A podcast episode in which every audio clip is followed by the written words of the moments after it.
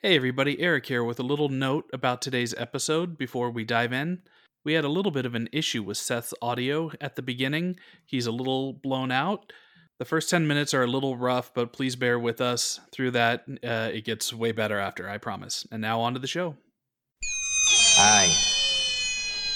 My name is Stephen King.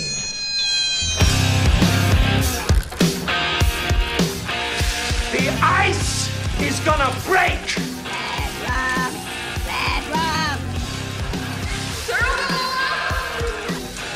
Guys want to go see a dead body? But sometimes that is better.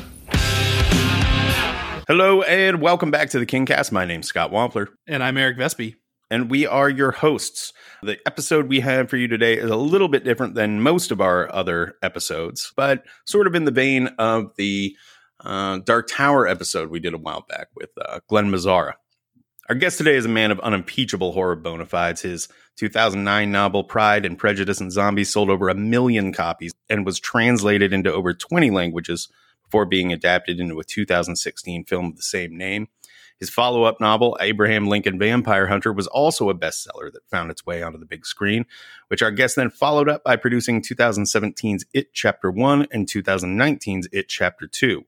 Around that time, he was announced as the showrunner on an Eyes of the Dragon series for Hulu, which, well, that brings us to today, doesn't it? Ladies and gentlemen, please welcome to the Kingcast stage Mr. Seth Grahame-Smith. How are you doing today, sir? I'm doing great. Great to be here with you guys. Very exciting to have you. How are you getting along in, you know, seclusion? Oh, the, the teen?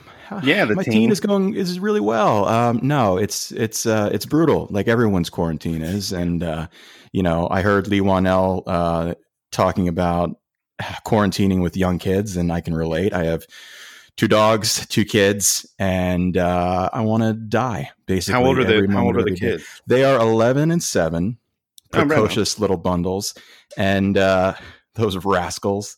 Uh, and uh, and they have a lot of energy and know where to expend it. So that's Mm. where that's where we hit the uh, the wall. You're Build making like a, thin rope out of uh, napkin threads, and are, you're going to be uh, I am scaling I'm the outside of your going house. to soon. scale the needle and escape and save Delain. Oh, we're, but we're getting ahead of ourselves. We are indeed. Let's start off with your your King origin story. How did Stephen King come into your world, or Steve, Well- as you call him? I don't call him Steve. Let's get that straight right now. He's the big S. He's Uncle Steve, S. if anything. Yeah. Yeah. Um, uh, King came into my life around the time that my older son, I mean, ab- about the same age my older son is now, so 11, which, you know, for the record, is when a lot of us started reading King, but is too Mhm. young. It's just too young. But I was not really that supervised. And I had a dad who ran a uh, bookstore at the time. This was in the 80s. So bookstores for your people listening were these places you could go and buy physical copies of books that you would then read physically. Uh, it was kind of amazing. But my stepfather was a huge genre um, fan. And in addition to running a, a bookstore, he built shelves down in our cramped little basement and had 5,000 books down there, you know, ranging from fantasy to sci fi to horror. And so, you know, I'd go down there and, and browse the spines of all these books and I would see Bradbury and Heinlein and Asimov and King and Koontz and like he was really the the person who brought these into my into my world and when I started showing an interest in reading some of them, you know, he gave me Skeleton Crew because he's like, well, these are short. I actually remember the very first Stephen King story I ever read was Cain Rose Up in Skeleton Crew. And the reason it was Cain Rose Up is me at 11 years old flipped through the entire book and looked for the shortest story in the whole book. And I think Cain Rose Up is like three and a half or four pages. It's, it's something absurdly short. And it, it is about a, uh, a student blowing people's heads off from a dorm room window. And I'm like, well, here we go. I'm hooked. And, and, and proceeded to then sort of dip my toe in the longer and longer stories, still keeping to the collections like Night Shift and Skeleton Crew at first, because I would look Mhm. at the stand, I would look at it and go, you know, no, just there's no way I can get through that book. And uh, and so yeah, I mean, I just became one of those kids, like I'm sure you and a lot of the people listening were, where I just got completely absorbed by King's books and his writing. And you know, on the book side, he was the god, and on the movie side, there was the other Steve. Uh, you know, in the 80s who was kind of like the god. And they were, you know, my pop culture stepdads, I guess, you know, throughout the 80s and 90s. And those two Stevens kind of like shaped so many of the people making content today. It's absurd, including me. And so, uh, you know, I just kept on with it and and started to try and become a completist as I got deeper into my teen years. You know, there were very specific memories I have about Stephen King moments in my life. One that I've actually written about before, but never spoken about, is when I was 13. My my parents sent me on this camping adventure, or you know, over the summer. Uh, it was like this two week thing. I think through the YMCA in Connecticut, where they took you for two weeks. Week one was at some camp, and they put you in a lake in a canoe, and they taught you all these canoeing basics. And then week two, they put you on an overnight bus down to Georgia or South Carolina. Not, i forget which one, but you would ride the rapids in a canoe, like helmets and you know and and life jackets and the whole thing. And so every day we would start at our little camp at the top of the river, me and these other 13 year old boys. We would get in the water and we would canoe, canoe, canoe down to the very end of this passage of the river and all these rapids. And then a school bus would pick us up. We'd load our canoes on the top and we would wind our way back along the river back to our campsite, you know, repeat, repeat, repeat. And I had brought a paperback of The Shining with me as my, you know, as my little flashlight nighttime distraction. And I would read it on the bus sometimes on the way back to camp at, at the end of the day. And so one day we canoe down the river, we get out of the river, the bus meets us there. It's probably, you know, five, six o'clock at night. And we put the canoes on top and and I'm sitting by myself in the back of this school bus with these counselors and these other kids, you know, exhausted. And all of a sudden the school bus stops and I put down my paperback of The Shining where I'm about halfway through at this point and one of the counselors from the front of the bus screams, "No one look out the right side of the bus." and so if this were a movie, you would what? You would cut to a long shot of the bus from behind as the bus lurches to the right. Right, right. All, you know, we all went and pressed our faces to see whatever it was he didn't want us to see. And the first thing I saw was the bottom half, well, not the bottom, I guess the back end of a car sticking up out of the water. And then I tilted my gaze down, down, down, closer to the broken guardrail, and then to the side of the road where passersby were pulling bodies out. And it was a family of four a very overweight man, a, a, woman, and two kids, and they were all the bluish gray of death. And I was beyond horrified and like so scared. And it was the first time I'd ever seen a dead person, the first time I'd ever, you know, and I was away from home and I was halfway through The Shining. Uh, and so we went back to our camp that night, and the counselors all, you know, talked about it. Do we want to go home? Do we want to continue? We wanted to continue, but I, to this day, never finished reading The Shining. I put it away and never revisited it. And I hope I hope people understand why. yeah, that sounds like a weird camp. I don't know why they would uh, do that for you guys. Yeah, it's uh it's I, I don't I No, I'm joking. Obviously oh. they didn't stage the death of four people at this camp, you know. But Oh, okay, uh, Jesus, Jesus. I, I, I was I yeah. f- feel free to leave that in and make me look like an idiot because I truly did not know where you were going with that. You know, I was um, Got to stay on your toes. Got to stay on your toes. It's stay fine. on your toes. Yeah, it's fine. Skincast. But yeah, that would fucking. That, how old were you? I was 13. Oh yeah, that would fuck me up. And uh, and and yeah, so that was um, that was a moment. And uh, but then, you know, that was after I, I think I was twelve when my stepfather gave me a first edition hardcover of The Eyes of the Dragon, and uh, I remember it. I actually distinctly remember getting it because you know it's got that bright emerald green you know cover with a cool mm-hmm. dragon on it and it's got these beautiful like red foil stamp lettering and and you know it just doesn't look like a Stephen King book. And yet it says you know Stephen King in these like medieval looking shiny letters. And and it was so fascinating because I'd already known like some of the other stories that he'd written. And and I could tell just from the cover that this was not at all like any of them. And sure enough you know reading the book as a kid it was it was sort of like he had written a book for me in a weird way. Like I, I felt I felt like reading those short stories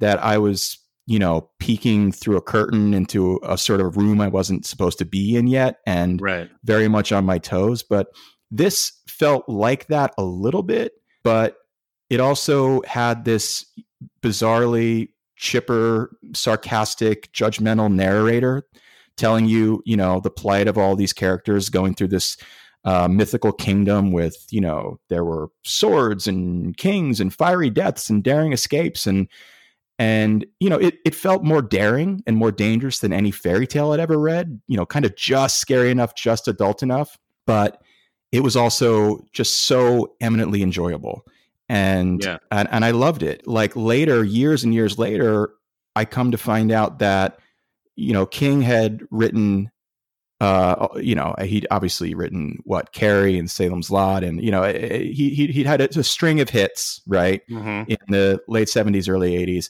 and he had young kids. And his kids were like well dad we know you're like this big writer now but we can't read anything that you write. Like you know we can't participate in this with you. And uh and which by the way uh, you know is something i can very much relate to it's like my kids can't watch 95% of the stuff that i write or or participate in. And so he decided, okay, I'm going to write a bedtime story for my kids. And that was the genesis of Eyes of the Dragon. And then he writes it and it comes out. And the Stephen King fan community, as it, you know, stood in 84, 85, was like, uh, what the hell is this? Yeah, they were pissed. They were pissed off and they let him know it. And then do you know what the next book he wrote was? Misery, and he wrote it in, in response to this. Yes, Yeah. he did. That's exactly right. So you guys know, and I just find that so fascinating that you know this this chain of events where he writes these you know horror classic novels, you know, very violent, very dark. His kids say, "Can you write something for us?" He does. His fans say, "Stop that," and then it leads to another classic Stephen King Right. novel, which is just, you know, as I've heard other people on your show say, it's not fair. It's just not fair how fucking prolific he is, and uh, and how many good ideas he, he's he's exhausted his good idea uh, supply like years ago. If you're any other writer on the face of the earth, but somehow he just keeps on Yeah. going. an interesting wrinkle to to all this about like the the the fan uproar that occurred in 87 or whenever it was that he published it it was 87 uh, was that he had actually published this before in 84 in like a, a hyper limited edition so what i have to say to the stephen king fans of 1987 is if you were really stephen king fans you would have had that edition for 84 and you would have known this was coming motherfucker That's right. That's yeah, what you I posers.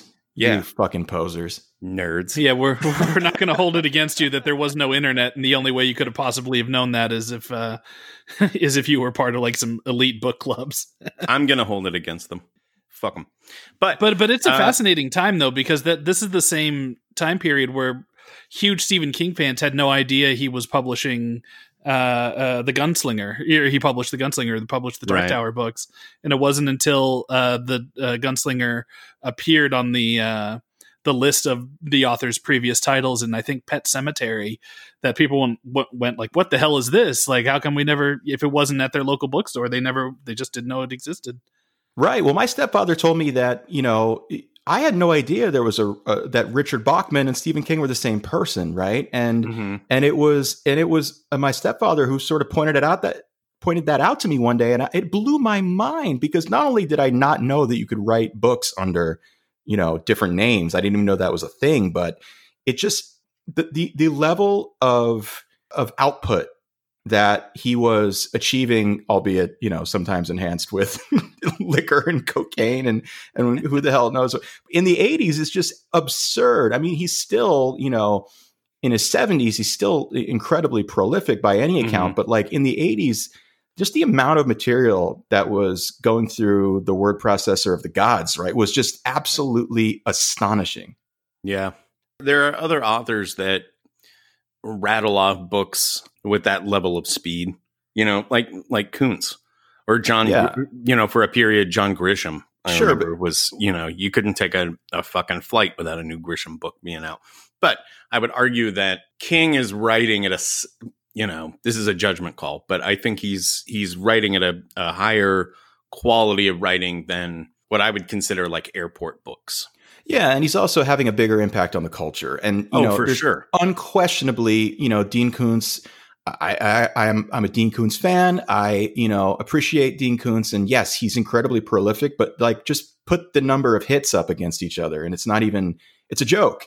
Like it's a joke Yeah, when you put sure. the number of hits up against anybody when you're Stephen King. Nobody has had more of an impact on American literature in I don't know the last 50 to 100 years. I mean, like, Yeah. I'm probably pissing off some like second year lit major somewhere going, well, actually, you know, I'm talking about popular culture. I'm talking about the effect of a writer on the popular culture. I'm not Mhm. talking about, you know, I'm not talking about it from a, a literary uh, criticism standpoint, although I would argue that he's written some absolutely incredible literary material as well as, you know, more popular material and pulpy material. Like, but it's, you know, it's just astonishing and it's not fair. And we're all sort of living in awe of him. I'm curious. You mentioned earlier that you began reading King when you were your one of your current son's age, 11, and that that's too early. Is that to say that you are not letting your 11 year old read King? Yeah, I'm not letting him read King and I'm not letting him uh, watch certain movies that I was allowed to watch at that age too. I mean, first of all, I think being 11 in 1987 was probably different than being 11 in 2020 and Mm-hmm. You know, uh, and then certainly in my case, I was too unsupervised, like unsupervised to to a level that I would not recommend anyone not supervise their children. Um, in a way, it was great because you know I I could stay up late and watch Letterman at twelve thirty when I was thirteen, which is not a great thing to do when you have to get up and go to bed the next morning. And I, you know, I could read under the covers with a flashlight and you know and read Skeleton Crew and Night Shift and Carrie and and scare the shit out of myself. And um, you know, I I, I think that I just got those horror calluses earlier, you know, because when when I was 11, 12, 13, like I know a lot of us listening and you guys probably were like I was having sleepovers at my friend's house and we were going to Blockbuster and we were begging so and so's mom to rent, you know, one of the Fridays or one of the nightmares for us Right, right. you know, and we would go and watch it in the converted basement on an old shitty VCR and scare the shit out of ourselves. And like, you know, and and and then I remember distinctly like we couldn't afford to get like pay channels on cable like HBO, but every 6 months or so HBO would have a free preview weekend Mm. and they would show like, you know, some of their yeah. showcase movies. 1988 probably I, I, one of the preview movies was aliens and i saw aliens before i ever saw alien because it was on a hbo preview weekend in 1988 and i wore that fucking vhs tape down to the bone i mean like i watched that movie no joke 50 times in a year it's probably from a developmental standpoint like if i'm a you know if i'm looking at like a child psychology uh, aspect of this probably not great to expose yourself to to those kind of things without a lot of context but it is what it is as, as our president says. And you know and and it sort of put me on a path to uh, you know a career that that I've that I've been extremely fortunate to have and and enjoy. So you know it worked out. I I think that there's something to be said though of of being that age where horror can be scary to you. I mean, because your your kids are your oldest, you said is eleven. Like that's a few years away from being the jaded teenager, right? It's Correct. like so you're you're gonna I don't know like I my my only experience is I, I get to be the the kind of cool uncle to my nephews where I show them super inappropriate stuff all the time. Um, I don't know. There's something great about it. I, I remember showing them uh, Little Shop of Horrors, and I showed them the director's cut with the bleak ending. Um, Wow. And it blew their mind because they had, you know, I think maybe the oldest at that time was nine or ten. They had no idea that that a movie could have a a, a sad ending. Like that, that just wasn't even on their radar. Like they they didn't know that was possible, and they were just like, "You can't eat eat the girl." You know, it's like the the plants can't win. That's not how how movies work. You know, I don't know. There's th- there is something beautiful about being at that age where something you see will keep you up at night. Like I, I, I remember freaking myself out about one of the Fridays. I think I've told that story on this show before. Um, you know, where I watched it at, at a sleepover and I could have sworn to God I saw Jason Voorhees standing in the backyard. you know, and uh, you know, I, I, I had those moments like in and maybe it's just wistful nostalgia looking back on it now but to me that that seems to be like that magical time period of showing Well, it, it is. showing And- your kids that and, and those those are the reasons that certain movies and certain books stay with you forever is because you know when you're a certain age you're susceptible right to being to being manipulated in a way that really really deeply makes you feel makes you feel scared makes you feel excited joyful you know in a way that as we become a little more analytical and cynical and guarded you know it's it's harder and especially if you work in you know TV movies uh, you're looking at something from a technical standpoint too as much as you're looking at it from a storytelling standpoint. And so yeah there, there there are those magical years. And I'm trying with my my older son now to sort of give him a a slow responsible indoctrination into the world of horror. So right. you know we're watching like a couple of weeks ago we sat down we watched the sixth sense. And you know and and it's a, it's brilliant obviously and it's it's you know it's a bit of a thriller as much as it is true horror but i can't tell you how happy it made me to watch him. I just turned and watched him for the last 4 minutes of that movie. And as it as it comes together for him and he uh, uh, you know we we're not like we don't let them swear like you know openly but when it's appropriate like we'll let a couple of you know shits slip by.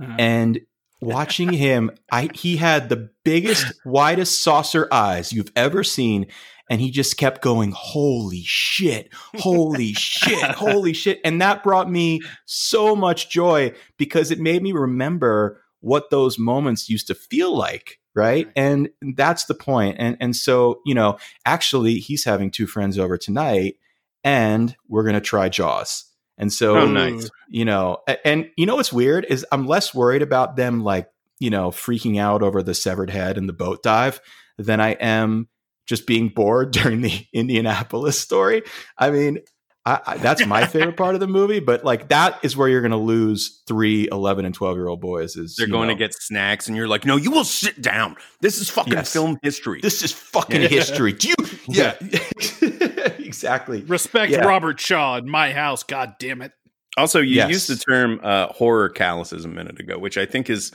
a really good way of putting a thing that I've been trying to put into words for a while. My my uh, best friend is uh, a lady that has she won't watch horror, or she didn't Yeah. grow up watching horror, was not exposed to it, and so I'm a big horror guy. And there's been a lot of times where I've like, oh, you know, she's really into movies, but I can't show her this you know and there's there's been a couple of occasions where we like sat down to watch something and she'll just get too freaked out and it's it's something that you know over some scene or some shot that's like not even remotely frightening and i'm like you know i'm a good friend. I'm not going to fucking clown her for it. If she's if she's scared she's scared. You why'd know you have to say clown? I mean it's fucked but up.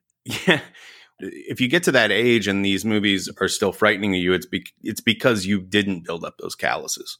And and just in the last couple of years she's sort of been branching out. She told me the other night she watched nightbreed and i was so fucking proud of her. Like there's no way she would have watched nightbreed a couple of years ago where she watched um a, a couple of times she and i went to the movies together and saw the trailer for dr sleep and she would either get up and go to the bathroom or like shield her eyes because the trailer for Doctor Sleep was too scary Yeah. for her. wow She watched Doctor Sleep the other day, loved it, and I'm like, no way I was so mad that I wasn't like, I was jealous that I wasn't there for that experience for her, you know, because I feel like she's like starting to break it in now and like crack her knuckles and and get into that.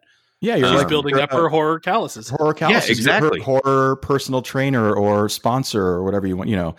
Well, I Um, try not to be pushy about it because again, Right. it's like if something makes if something makes someone uncomfortable, you don't want to make them do it. You know, I would Yeah, love to watch something terrifying with her.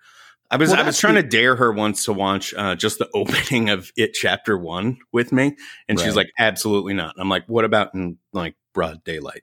She's like, Sure. "No, like fucking no What, way." you want to see a seven year old kid's arm get ripped off and dragged into a? I mean, My yeah. argument is, who doesn't? You know, who doesn't? Who doesn't? Yeah, which sort of brings us back around to what we're here to talk about today, which is Eyes of the Dragon, which is not Yeah. in any way a scary story. I would argue. Not really, not really. Although you know, Randall Flagg is in it. I mean, Yes. and he is uh, a a really sort of nasty wizard-like character with nefarious motives in it. But For sure. but but tonally it's so different and so you know so all this came about you know after it you know i had i had actually written another pilot based on a stephen king short story called the things they left behind which was republished i think in just after sunset around what 2003 or so Mhm. and and so I had written this this pilot. We sold it to NBC, and it didn't get made. But uh, between that and it, I had gotten to know uh, Stephen King's longtime agent, Rand Holston, and so Rand called me up and and said, you know, come on over and and sort of let's talk about like other Stephen King projects. Which you know, obviously the answer is please now, yes, and like and and so I remember going over to Paradigm, which is the agency that represents King, and being taken into this sort of library on the bottom floor of this very fancy office. And it was like this very wood paneled classic library that you know would have been at home in like Clue or something, right? And Rand's assistant comes and lays this gigantic binder on a table leaves me there with the binder and closes the door. And so now I'm in like this, you know, What? it's like Yeah. a Mission Impossible thing. What It's the crazy. Yeah, her eyes wide shut. Yeah. yeah, it's very Yeah. eyes wide shut or like the firm or you know, it's like it, you know, I'm sitting there at this at this conference table with this binder in this windowless library, right? And I open up this binder and it is a grid of the status of every single Stephen King property ever made, being made, or about to be made. It shows you like here's the title, here is who controls the rights, here's the current status of it. He had flagged a couple of things for me, no pun intended. Um, he uh, he had flagged a couple of things for me up top, and one of them was Eyes of the Dragon, and it, it was kind of weird because that's not something you think about when you think about Stephen King, generally speaking, right? I had my own experience with it as a kid. I think some people have had their experiences with it, but like it hasn't had the same cultural resonance or staying power as you know so many of the other stories or or you know even the films. And so I was intrigued enough to go and read the book again. And I hadn't read it since I was whatever age I got it, like 12. And I was shocked. And I was shocked because it was so cutting and funny and sarcastic and snarky. And it's like you don't think Mhm. of Stephen King writing in this sort of snarky tone, but he writes in this in this narrator's voice telling you the entire story, what's going on. And it's it's clear to me anyway. My takeaway was that this narrator doesn't like these people in this story and that he's kind of just Yeah. taking joy in in their misery and taking joy in like just how misguided they are. And and it instantly started to get under my skin because thinking about it in terms of and I didn't know whether or not we were talking about a movie or a TV series. I was you know I was just reading it. And I instantly started thinking about somebody like I don't know why but somebody like Alan Cumming reading this narration and just reading it with the most sort of fuck you snarkiness like i really couldn't be bothered to narrate the story for you but if i must here's what happened in the kingdom of Delain, one of the thousand known kingdoms, and who the hell knows why it's one of the thousand? I mean, did they actually count the kingdoms? You know, it's you know, eh, you know. Look, I mean, I I, I am nothing if not snarky when it comes to writing. I mean, you know, with with Pride and Prejudice and Zombies, you know, I wanted to be snarky and subvert Jane Austen and and with Lincoln Vampire Hunter, I wanted to subvert sort of that Doris Kearns Goodwin, you know, uh, David McCullough esque biography. But this was like it already felt like he was halfway to subverting the fairy tale, the classic Arthurian legend of England, in that same way. And then, like, it just had all these incredible details, like you mentioned, weaving, you know, weaving these napkins into uh, uh, one thread at a time into an, uh, a rope to escape a tower, and a tiny working loom in a dollhouse, and you know, it just it had all of these mythical traditional elements, but it also had so much room, I think, to be deconstructed. And so I started thinking about it seriously, and it st- it took it started to take shape into a series. I found a way to break the book into nine or ten episodes, so that the book would have been the first season of this, right? And and sort of tell the story. And uh, you know, as we went on and as we were developing it, I I invented a couple of characters, and you know, it, but really leaned into the humor as much as the horror. And hmm. and so when I was thinking about this, I was thinking about this in terms of an hour long show that I would have sat down to watch with my parents when I was, you know, I don't know, 12 13 you know like your your star treks your doctor who's your twilight zones your xenas your uh, so on and so on right? And now sort of like stranger things you know it's like it's what the the network execs love to call co-viewing now. And really it's just it's just genre that family can watch together. And so i said well here's an opportunity to sort of create a stephen king gateway drug. You know even more than like you know castle rock was I, I, love Castle Rock. Castle Rock, though, has you know a much more traditionally dark Stephen King hue. This was aimed squarely at families watching a Stephen King ish show together and having fun doing it and having fun with the scariness of it and having fun with the humor of it and having fun with the fantasy elements of it and it just got me really excited and uh, and so you know it took it, it took forever and ever to figure out. There was some kind of like rights stuff that needed to be figured out, and it took forever. And and then we took it out and pitched it around, and lots of people wanted it, and then ended up going to Hulu. And uh, I wrote a pilot for Hulu, and like I'm my my own biggest critic, and I will never say this uh, but I kind of liked the pilot to give you an idea of like, you know, like I kind of liked it. Like I, I, I didn't love it, but like I didn't like viciously hate it. Like I viciously hate most of the things that I write. And so, and they were super excited about it, like, you know, effusive. And, and it started to, it started to feel like, oh my God, like we're going to make this show. Like this show's getting made. Now, the reason that it didn't happen. Okay so, as someone who still works in television and like, you know, has to not step on a landmine here, but like there was a there was a regime change at the worst possible moment at Hulu. And um, you know, when regime changes happen, the incoming people, as great as they are, take a look around and like don't necessarily want to inherit the projects of the people that just got replaced.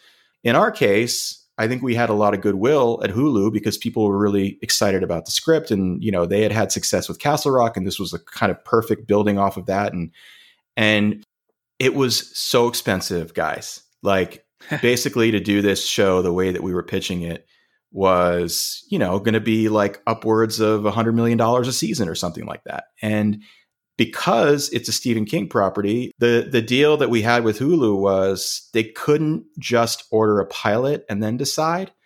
They had to either order a whole season and spend that, you know, 90, 100 million dollars whatever it was or pass. and so, you know, they passed. And uh and and you know, and, and look from a financial standpoint, I certainly don't blame them. It's you know, it's a big bet, but I was so crushed because I had gotten so excited about the idea of making this show because I really thought that it was going to be something so different in the Stephen King adaptation world. And maybe that means it would have been different in a bad way, but I can guarantee you it would have been different. And it would have been something that me and my kids would have sat down and watched this weird sort of darker, weirder, fucked up Game of Thrones minus the nakedness for the whole family to enjoy together. And the incest. Right. I, I do think that you struck the nail on the head saying that it's sort of a King gateway drug because this is this is the story that got me into King in the first place when I was very young. Like my grandmother read this book to me. I really I, I liked it enough to be like, what else did this guy write? And right. it was spooky stuff, and I was a morbid kid, so it was really easy to make that transition when I when I think about Eyes of the Dragon, I think about why why doesn't this exist? Even if you do, you know, never mind a series. If you just wanted to do this as a movie, you could absolutely collapse this into a two, Sure. two and a half hour movie and it would work. It could be a Stephen King movie that's like PG 13. You could take your kids to see it. Like, I, I, I see exactly what you're talking about here. And I, I do think that was the right approach. So it sounds Yeah. like you guys were, were on, the on the right path. You know, I, I don't want people to get the idea that it's like, you know, me going back to the mashup well again, because it's it wasn't. It was very emotional. It had very sort of dark undercurrents to it, but the narration was particularly judgmental and even mean spiritedly snarky. And that was the fun for me. And also, again, like what would a Stephen King fairy tale King Arthur look like? And what would Right. those elements look like? And that was so, so fun. And, you know, when it gets dark, believe me, like there's that whole, you know, ending of of the book where, you know, Flagg turns into a demon and there's a big chase up the staircase and it's all very, you know, terrifying and people are put to death and kids are, you know, imprisoned in towers. Like there's no getting around how dark it is. And but Like any good fairy tale. like any good fairy tale, Right. Correct. But but you know, I really saw a chance to do something tonally unique for Stephen King. He's done the straight drama. He's done, you know, um, the stuff that's actually aimed at, you know, younger readers, but not necessarily, I would- wouldn't necessarily classify as YA. Uh, and then there's the sort of classic, you know, Stephen King horror novel. But this, you know, this this is kind of one of a kind in the in the canon, and and it was so appealing to me, and I was really bummed that it that it didn't come together.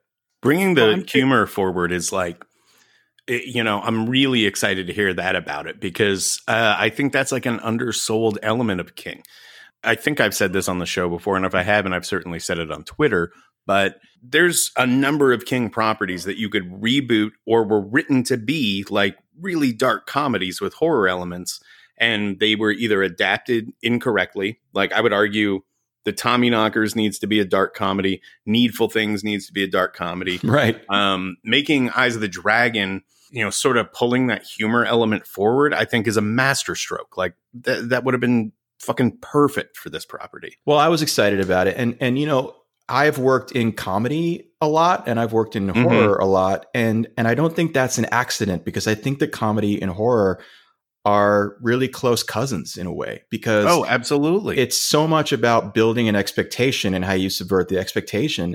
When I was hiring people for a show that I'm I'm running now, we have a room. It's a it's an anthology series for Disney Plus called Just Beyond.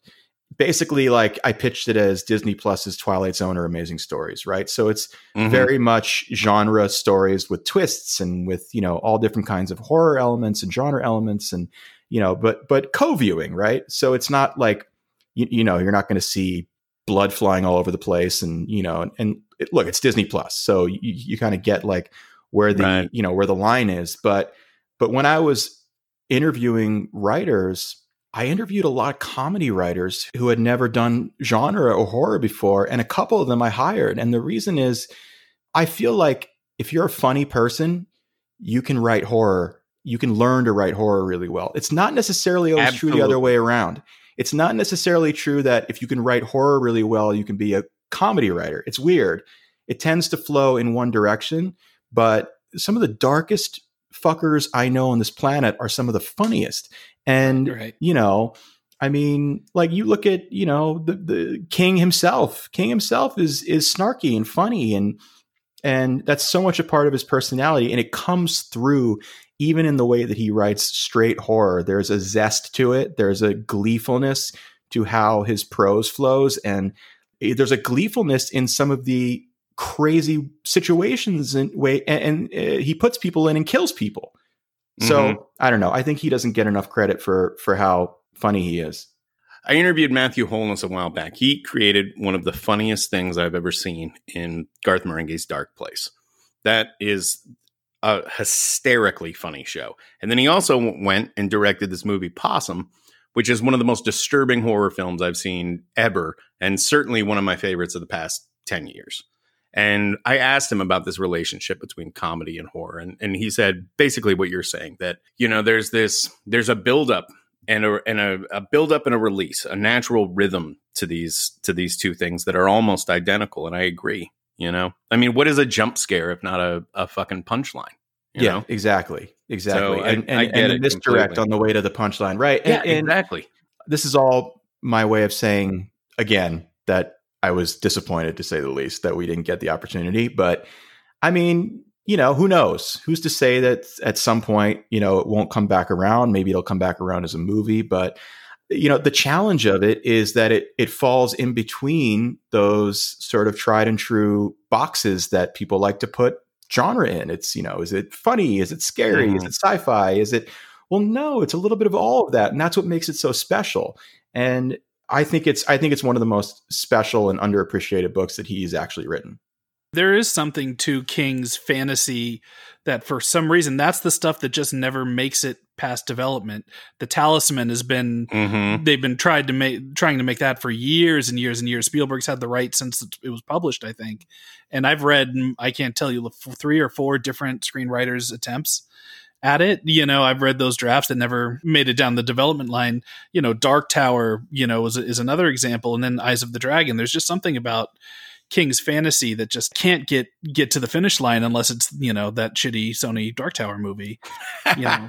Yeah, I mean, look, eh, a lot of lovely people worked in that movie, and and you know, it. Listen, I have been parts of movies that people just outright hate, and so I get it. Like, you know, it, it's never easy, but especially with that kind of material, you're doing Stephen King, but the the Dark Tower stuff has such an inherent sort of seriousness to it and sort of old west muscularity to it and then on mm-hmm. top of that it has you know witches and you know it's like it's it's very hard to it's very hard to to distill all of that into a season of television let alone a 2 hour movie. It's a it's a huge challenge. And so i hope that with more and more streamers and more and more demand for long form content and and you know episodic content i hope that maybe we can get another crack at this someday. But you know certainly for me right now i've got my hands full and i'm very thankful and lucky to have my hands full but this one this one definitely this one hurt You said you had an idea to continue it on. Yeah. Um, one of the great things about the ending of this book is that it promises way way more stories that we never get to hear. Right. The end of the, the end of the book is is a group going after Flagg, and you Flagg who had just barely escaped with his life after this final confrontation. And there's a little group of of outcasts essentially that that go out uh, and chase him down while King Peter like regains the kingdom. Right. And I have to assume that that's probably where you were going, right? The That is the correct. adventure. that the adventures and okay so you know at the very beginning you know the narrator says this is Delain is one of the thousand known kingdoms well there you go i mean there's you know what are the other 999 kingdoms what do they look like what are those you know are uh, do they have more of a you know an eastern influence than a western do they you know are they technologically even a little different than Delain i mean you can basically do anything and you know peter's there and you can go back to Delain and see how he's you know reasserting control and and sort of patching the the kingdom up after that whole fiasco. And and then you know Thomas goes off and tries to get revenge on the man who you know ordered the death of his mother.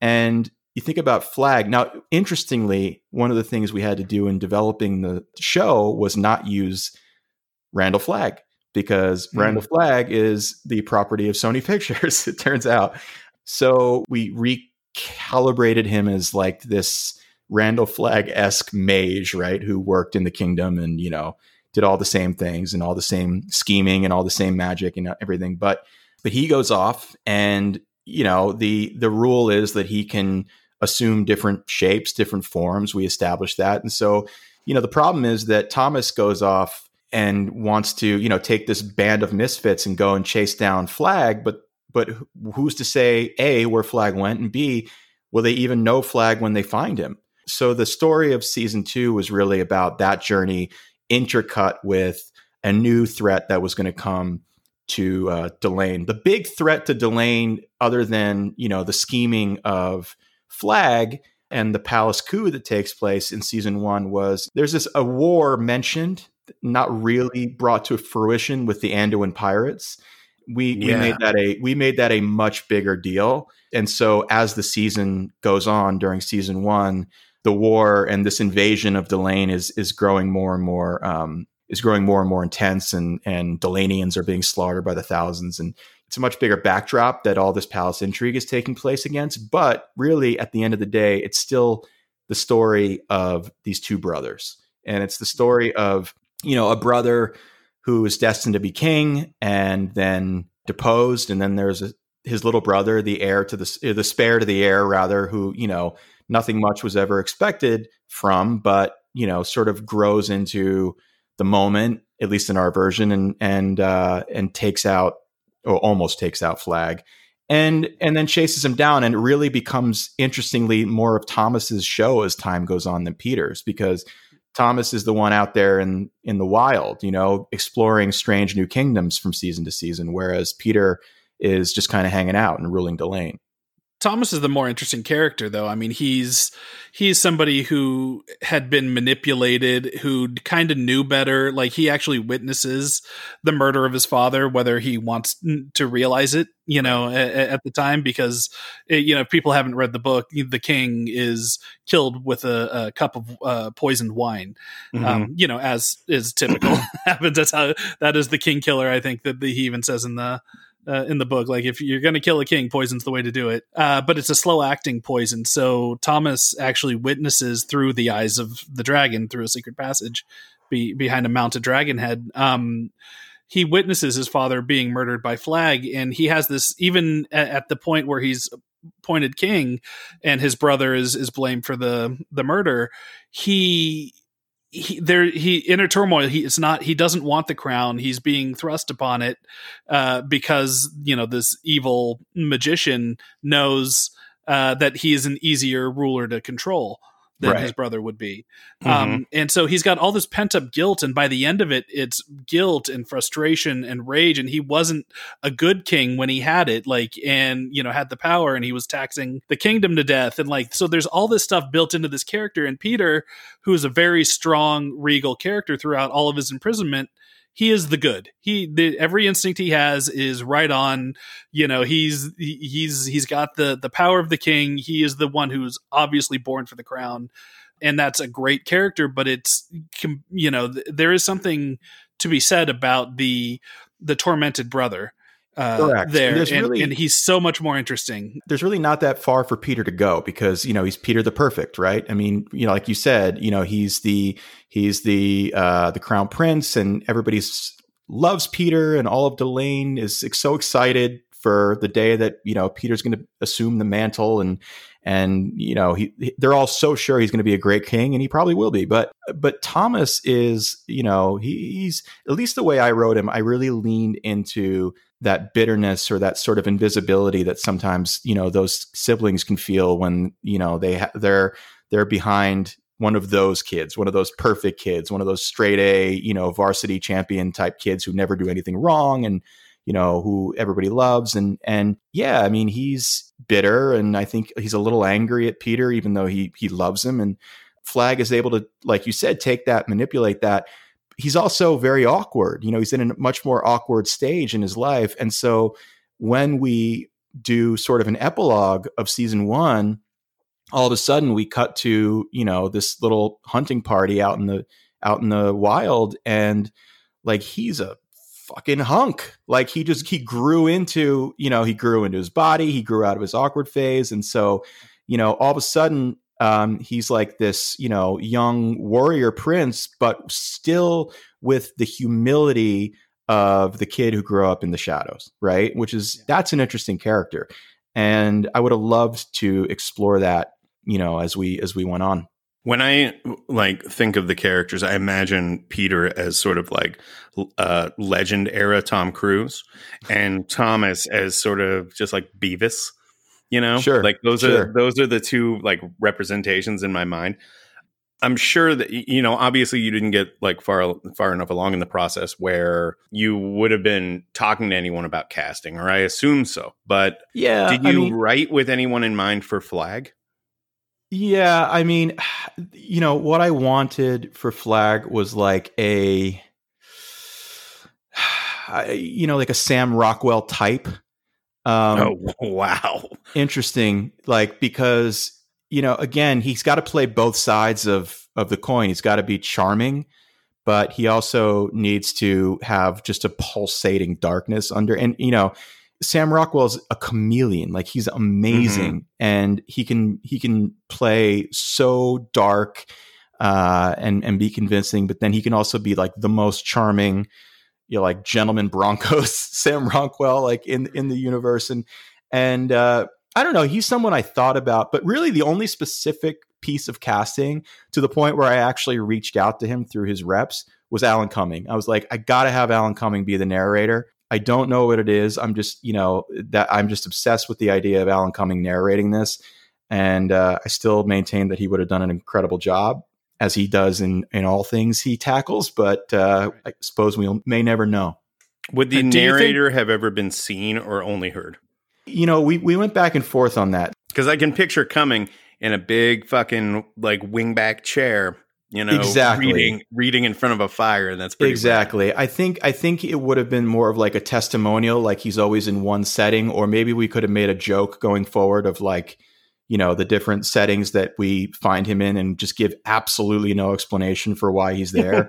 Uh, you know just could be really fun. But yeah i just thought that he's just so over it. He's so great at just looking down his nose as a character at the whole situation and and really just not loving the fact that he's sitting here having to tell you this story where he just he's not interested. He doesn't like anybody in the story. I just find that so funny and maybe it would have been a disaster. Who knows yeah i'm curious about the the age issue. Like when in your story did you tell the full story of the kids in childhood and then like the bulk of the story being the the the teenage versions of Peter and Thomas, or did you just decide that it was cleaner and to start with with them at like you know 13 14 15 cast one right. you know one person and then move on well, from we, there. we flash back a couple times for each of them. So we start with them you know whatever they were 12 and 16 you know i, th- I think it was something like that.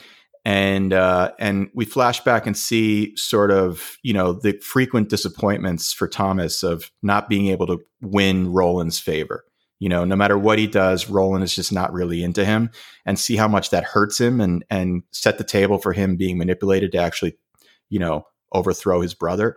Um, we also see Peter meeting uh, Ben Staad as a kid and you know establish the the closeness because Ben is a much bigger character in this in this story than he was even in the book um, because he's a person that he can tell the crown prince Peter the hard truths when he needs to because you know even though he doesn't have that kind of uh, rank uh, he doesn't give a shit. Like they're friends and he doesn't care that Peter's a prince and he's not. That was a fun character to think about how we would grow over the seasons as well and sort of how he would assume the mantle of power and help his friend uh, not only escape the needle and escape imprisonment, but how he would also grow as one of the most important people in Delain. But no, I mean, it was important to set the table that Thomas drew a shitty card. You know, like he he you know his father was not the greatest guy.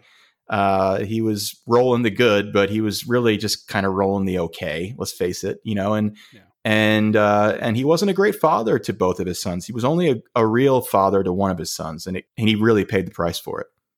Well, and it's really fascinating about that dynamic too, as I you know I re reread the book recently, and uh, Thomas is Roland's son. Like in vision, like he apparently looks a lot like him. Peter's his his uh, mother's son. Peter takes right. after his mom.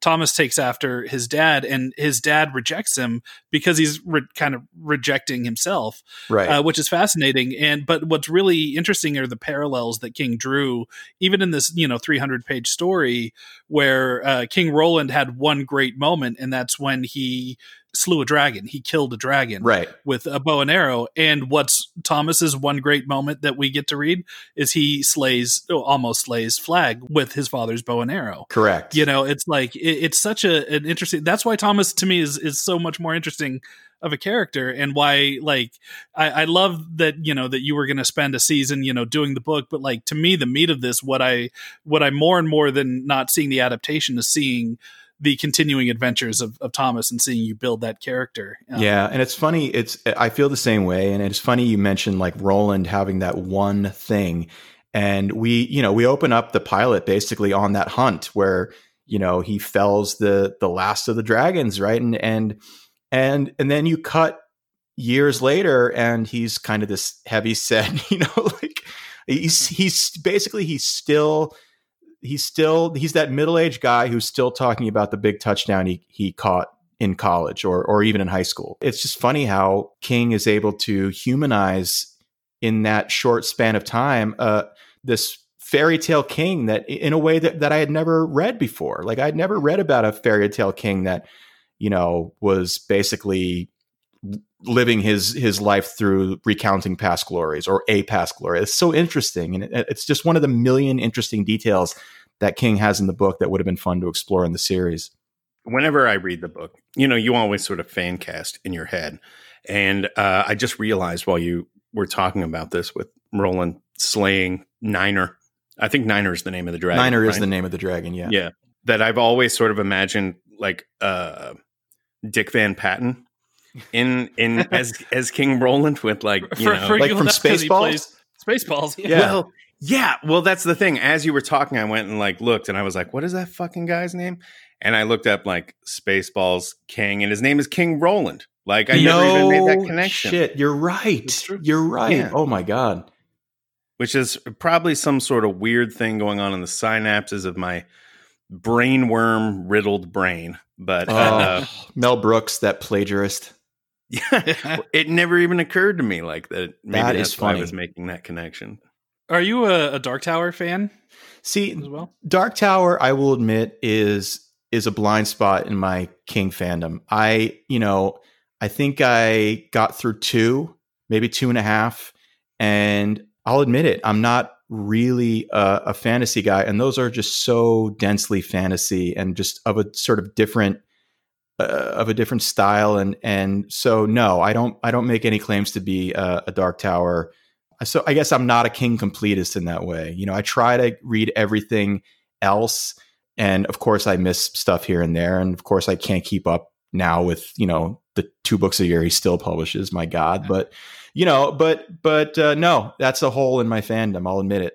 That's it's interesting because Eyes of the Dragon is is essentially the the beginner book version of the Dark Tower. It takes Right, place yeah. in the same the the same universe. Uh, you know, a lot of the I mean, not just you know Flagg being one of the main villains of the Dark Tower as well. Uh, uh, they they share a lot of similarities. So it's it's interesting to me how how you gravitated towards one but bounced completely off. Well, don't get me wrong. one. If we had continued the series, I would have read all of them and ruthlessly ripped off whatever I could without, you know, getting uh, running afoul of Sony's lawyers. But yeah, I mean, at the end of the day, like you only have so much space, and you know, and I read a lot, and and I read primarily now. I read weirdly nonfiction. I don't know why that is. Like I've really skewed toward reading, you know, about writers and about you know filmmakers and about historical figures lately. You know, almost as much as I read fiction, but um,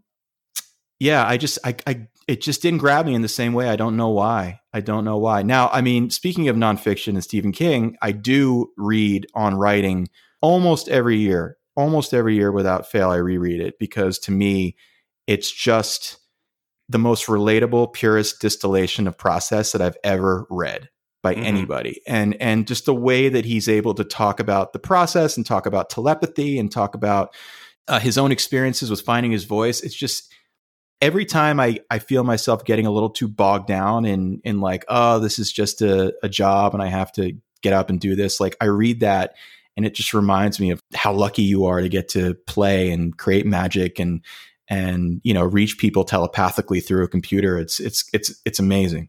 Can I ask you uh, a couple of questions about your non Eyes of the Dragon projects? Please, I have one that is King related and one that is not. sure. The one that is not is in regards to Abraham Lincoln Vampire Hunter. Was there any truth to the rumor that at one point Trent Reznor was going to do the soundtrack to that and then also appear as a vampire in that movie? There is truth to him almost doing the soundtrack. I do remember that. I do remember being extremely a surprised, b uh, thrilled at the prospect of him doing that. Uh, I don't know whether or not he was going to appear as a vampire, although it wouldn't surprise me in the least because we did shoot that movie in New Orleans. And Mhm. so, which is where, you know, he lives, I guess, most of the time. Um, well, he moved. He, well, he he moved out of there. Oh, I'm gonna he? sound like yeah. I'm like a big Trent Reznor guy. This is gonna come off creepy, but like you know, I'm aware of my man's What- what- whereabouts. Where at all exactly did he move, Scott? What's his address? Yeah, Uh, he lives back in L.A. now? oh, no way. Yeah, Oh, yeah. He lived in L.A. because he lived in the Manson house for a while. right. Then he moved down to New Orleans, and then uh, I think around the time he got married, he moved back to to L.A. You learn something But- new every day. Super Yeah. creepy. Nice to meet a Trent Reznor stalker. Oh, Um, love Nine Inch Nails. That's like well, my- me too. I, you know, I just got a T-shirt, uh, commemorative T-shirt of the Mud set at Woodstock '94 with Trent's uh, picture on the front of it, and I got that T-shirt because I was at that show. no fucking way. that Really? Fucking set live. Saw That it is- live. that is disgusting to me. That is one of so the mad at you. Seminal pop culture moments. That's the closest I've actually been to participating in a true pop culture moment, I think, in my life. I think that is a historical moment. That's like the man. We're getting way off track, but I'm going I to tell this know. story anyway. Like when when Woodstock '94 happened, I was a kid. I was, you know, uh, I was in Nirvana at the time. I was Sure. really into Nine Inch Nails. Um, but I remember like they had it on pay per view, and I talked my parents into getting it, and uh, we went out to dinner that night, and I was like, I want to get back at X amount of time because I want to see Nine Inch Nails perform, and my parents were like, "What is what? What is a Nine Inch Nails?" Like they had no fucking idea. right. And I, oh, they're a rock band, and blah blah blah blah blah. I'm like fucking thirteen or whatever I was at the time. And uh, then we got home, and I was like, "All right, I'm gonna go watch it in my room." And I went up to my room and I started watching it. And meanwhile, they started watching it downstairs. Uh oh. And uh, immediately, Trent comes out on stairs uh, or out on stage, just like slathered in mud, and he's like calling everyone pig fuckers or something. And like, w- like within two songs, my dad like came up and knocked on my door and was like, "You need to turn this off. This is Oh. inappropriate." Like they made me Oh. fucking turn it off. Oh, Yeah, um, awful. Awful. awful. I'm sorry to hear that. It was, um, if it makes you feel any better, that was an hour of bliss, an awful four days of hell. Awful. Raining, freezing. Our tent broke the first night. For some reason, these idiots put a hundred porta potties at the top of a hill. And at the end of night one, at the end of night one, somebody or some thousand people thought it would be hilarious to turn them all over. And so we had to trudge up a hill of piss and shit to get back to our broken tent the next two nights. We were freezing, we were hungry, we didn't bring enough money, but that one set made it worth it. yeah, yeah. You got to see that, and uh, Larry Bud Melman in, introduced them. That's during that right. Oh my Yeah. god, that's right. That's right. Punch so your balls the off. It's Nine Inch Nails. Like I'm well familiar with that performance at this point. But anyhow, uh, my second question, which is King related, is you know you produced It Chapter One, It Chapter Two. I'm curious if you were on that project on the first one when Cary Fukunaga was on it, and if so, what your experience was like working with him. Uh, I was. I was. Uh, you know, so just to back up a little bit, Dan Lin and Roy Lee, the producers, had the rights to the book. And, you know, years before the movie ended up getting made, they were nice enough uh, to include my partner, David, and I in helping get it made. You know, we were there to sort of, you know, be of service as much as we could to them. And so Dan, I think, particularly had a relationship with Cary or reached out to Cary and got him interested in the project. I'm not sure that might it might maybe Roy did too, but um and yeah, so we we spent some time, you know, maybe a year and a half if I'm that seems like the right amount of time working Mhm. with Cary and working on the well, Cary and uh and Chase were working on the script and I mean, what can I say? The guy is an absolutely brilliant auteur filmmaker.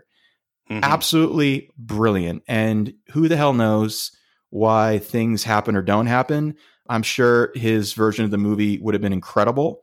I'm sure it would have been different, and of course, but incredible.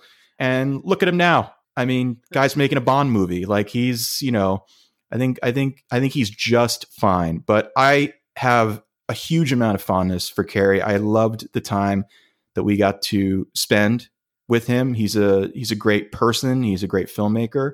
Um, and you know, obviously things worked out pretty great with Andy and Barbara. So, you know, Mhm. Yeah, for uh, it's it's um, you know, and again, I was I was lucky and I feel extremely fortunate to have basically just had a front row seat in watching an incredible director make a horror classic and getting to spend a summer with those kids watching Andy, watching Barbara, watching Dan, watching Roy make that movie like it, it's it's incredible and then to have it have the success, you know, it'll be it'll be something I'm I'm grateful for for the rest of my life. Good answer. I remember. Hell I remember. I read the Fukunaga draft of the uh, of the script, and it's it's it's great in a different way. You Yeah. know, uh, Yeah. it has a completely different third act and all and all that shit. But um, I remember when he left the project being like heartbroken because that that version of it was so good. And then when I saw chapter one, like, I mean, you know, any worry evaporated uh, that it, it's so fucking good. It's it's sort of fascinating because typically when you have a script that doesn't get made and then a version that does, you know, there's a disparity in in terms of quality. In in that case, I would argue that both of them are equally as good. They're just in different ways. Yeah, I mean, uh, it's, it's just different, you know, different filmmakers with with um with you know different visions, and and Right. it- it- that doesn't mean one vision is bad. It just means, you know, Totally. one vision is more in line with you know what I think you know the people, frankly, paying for the movie were hoping it would be, and I don't know, think anyone was disappointed. Nobody, know, nobody was- was, it was- disappointed. oh, it nobody was was so good. disappointed. Exactly. Yeah. You know, it, it, I love that it worked out for everybody. You know, Yeah, totally. I love that it worked Totally. out for everybody because everybody deserves their success. Agreed. Well, so, Agreed. so much of the the secret sauce ended up being those kids. Yeah. Like I, I, I, um, I was there for a, a press day. Uh, so this is like towards the the end of my run at Ain't It Cool, but but I was there for that, and I'll never forget the very we they sat us in a room, and it was like me and like eight other journalists and they would bring the kids in one or two at a time to to interview and our very first person that we interviewed was uh, Jack Dylan Grazer and he came in and we're just like all right let's you know talk about like what and tell us how you came to the this part and he goes well you know I came in and I auditioned you know for for Bill first and then I auditioned for Eddie and then uh, I uh, he he just ran through this whole thing and then he goes and then they cast me as Bev and like whenever he did that there was Yeah. like a split second where Yeah. everybody caught up to him and the room just exploded in laughter and like you could tell every single one of those like jaded horror and Yeah. you know nerd reporters would be like you know what I'll adopt you Well, that's, I mean, that's, that's, you know, that's, that's one of the many testaments you give to Andy is casting those kids. And those kids are so special. Every single one of them is a, a superstar.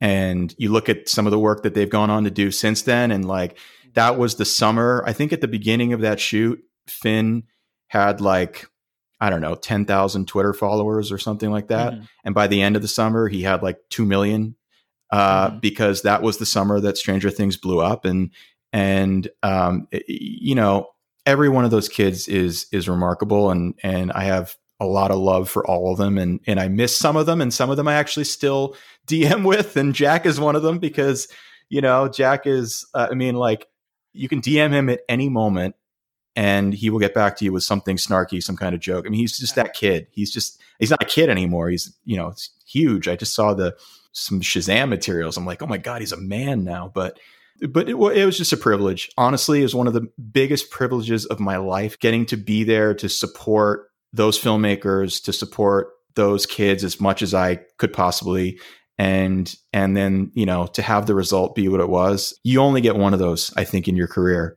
the chances for a movie like specifically that one, there's so much shit that can go wrong.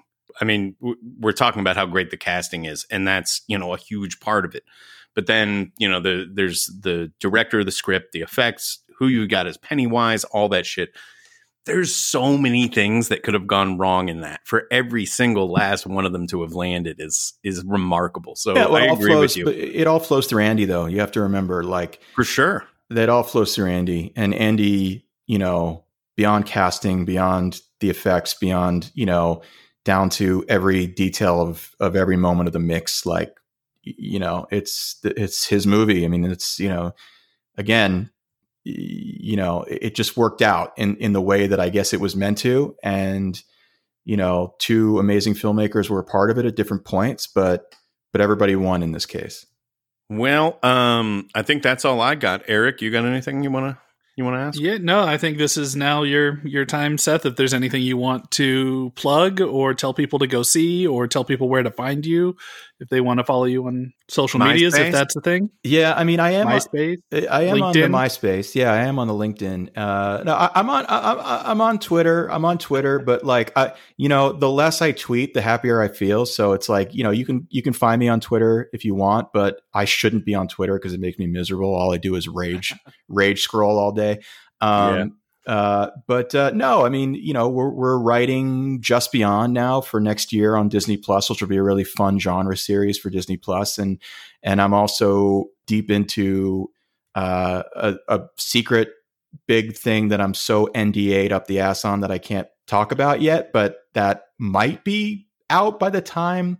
I mean, might Is be that the thing like, you pitched the other day? It is the thing I pitched about? the other day. Yeah, it is. It's the Curly secret thing I pitched. Sue two. It's Curly Sue two. Yeah. Kingcast exclusive. Yeah, Yet no, it's it's Kingcast. it's it's Mannequin three. Uh, no, it's uh, it's it's it it is the it is the the biggest in terms of like the scope and size of it thing that I've ever run in my life, and it it is super exciting and it's super daunting, and uh, a lot of people will be excited when they read about it, and a lot of people will be mad at me when they read about it, and and and I get it. So, but that'll be uh, that'll be for later.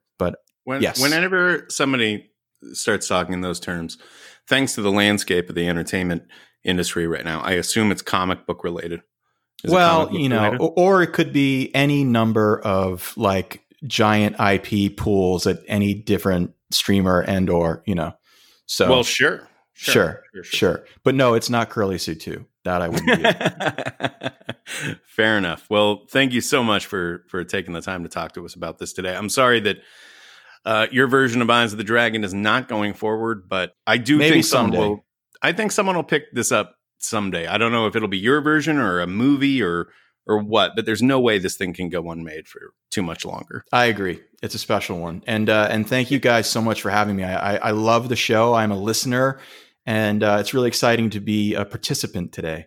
Pleasure is all ours, sir. Please, Been a great guest. yes. Thank you. And many thanks to Seth Grahame-Smith for kind of shining some light on uh, what would have been. It might be another bittersweet episode for you guys, but you know, I don't know. There's Yeah. still something nice about hearing some of what the creative process was in, in these things that never saw the light of day. Yeah. Yeah, and did you did you uh he he sent us the script after we recorded this. Have you read it yet? No, I have not. I read it and I fucking loved it. Really? It's um I think if anything he undersold how funny it is. Like it's a straight up like dark fantasy comedy. Every page has a couple of jokes on it. Like it's it's very funny. It's really fucking good and kind of a bummer we didn't get to see that version. So we have a few uh, things coming up. Uh, next week we are covering Salem's Lot. Mm-hmm. Big boy. Ooh, Big, Big one. boy a big- title. Big, boy title. And we have a big boy guest as well. Uh, we it do. is- yes. Uh, you you know how we like we like to kind of tease the guest out a little bit. Um, we'll, we will announce who it is uh, this coming Monday on our Twitter feed. That's KingCast19 at KingCast19. In case you, be forgot, that's how. Twitter works. yes. I don't know what what do you want to tease about this guest? this guest has a hand in some of your favorite TV shows. Mm-hmm. Big nerd, big big nerd, and loves Stephen King, and has even played in the Stephen King sandbox. We can say that, right? Yes, yes, that's true. It's a great I- episode. I I know. I can say Yeah, I don't want to tip the hand on the guest, but I will say it's it's a supersized episode too. Like that recording went longer than any other recording we've done. I don't know what it'll edit down to, but no matter what, it's going to be uh longer than any episode we've done. This guest, when they told me why they wanted Salem's Lot, like when when it was like, well, here's my angle on it, I was like so fucking excited. it's such it's such a curveball, and and the guest absolutely delivers on that front. It's it's fascinating what this guest has to say about Salem's Lot and and why Salem's Lot is important to them. Coming this Friday on our Patreon, we have a new Patreon exclusive bonus episode, awesome commentary track. We're covering a, a crazy title. We're doing The Running Man, Mm-hmm. And With- Mr. Steve Agee. who is a Uh. very funny guy. You know him from the Sarah Silverman program. He's on Superstore. Like you recognize his voice, you know, from a million super funny things. Great guy in the and a great person to have kind of talking about the absurdity of, of that movie. So yeah, that'll be available for our Patreon subscribers. And if you have not signed up yet, you can do so at patreon.com slash the kingcast. And if you can't, you know, afford the the uh, subscription right now, which I totally get. It's tough times out there. You know, if you want to help the show, you can tell your friends to listen to it. You know, the more listeners we have, the longer we can keep Yeah. doing this thing. Yeah. And you tell them to, to rate it too. And it's got to be five stars. You tell your friend to listen to the Kingcast, you say you rate it five stars. If they don't do that, guess what? Not your real friends, those people. Yep.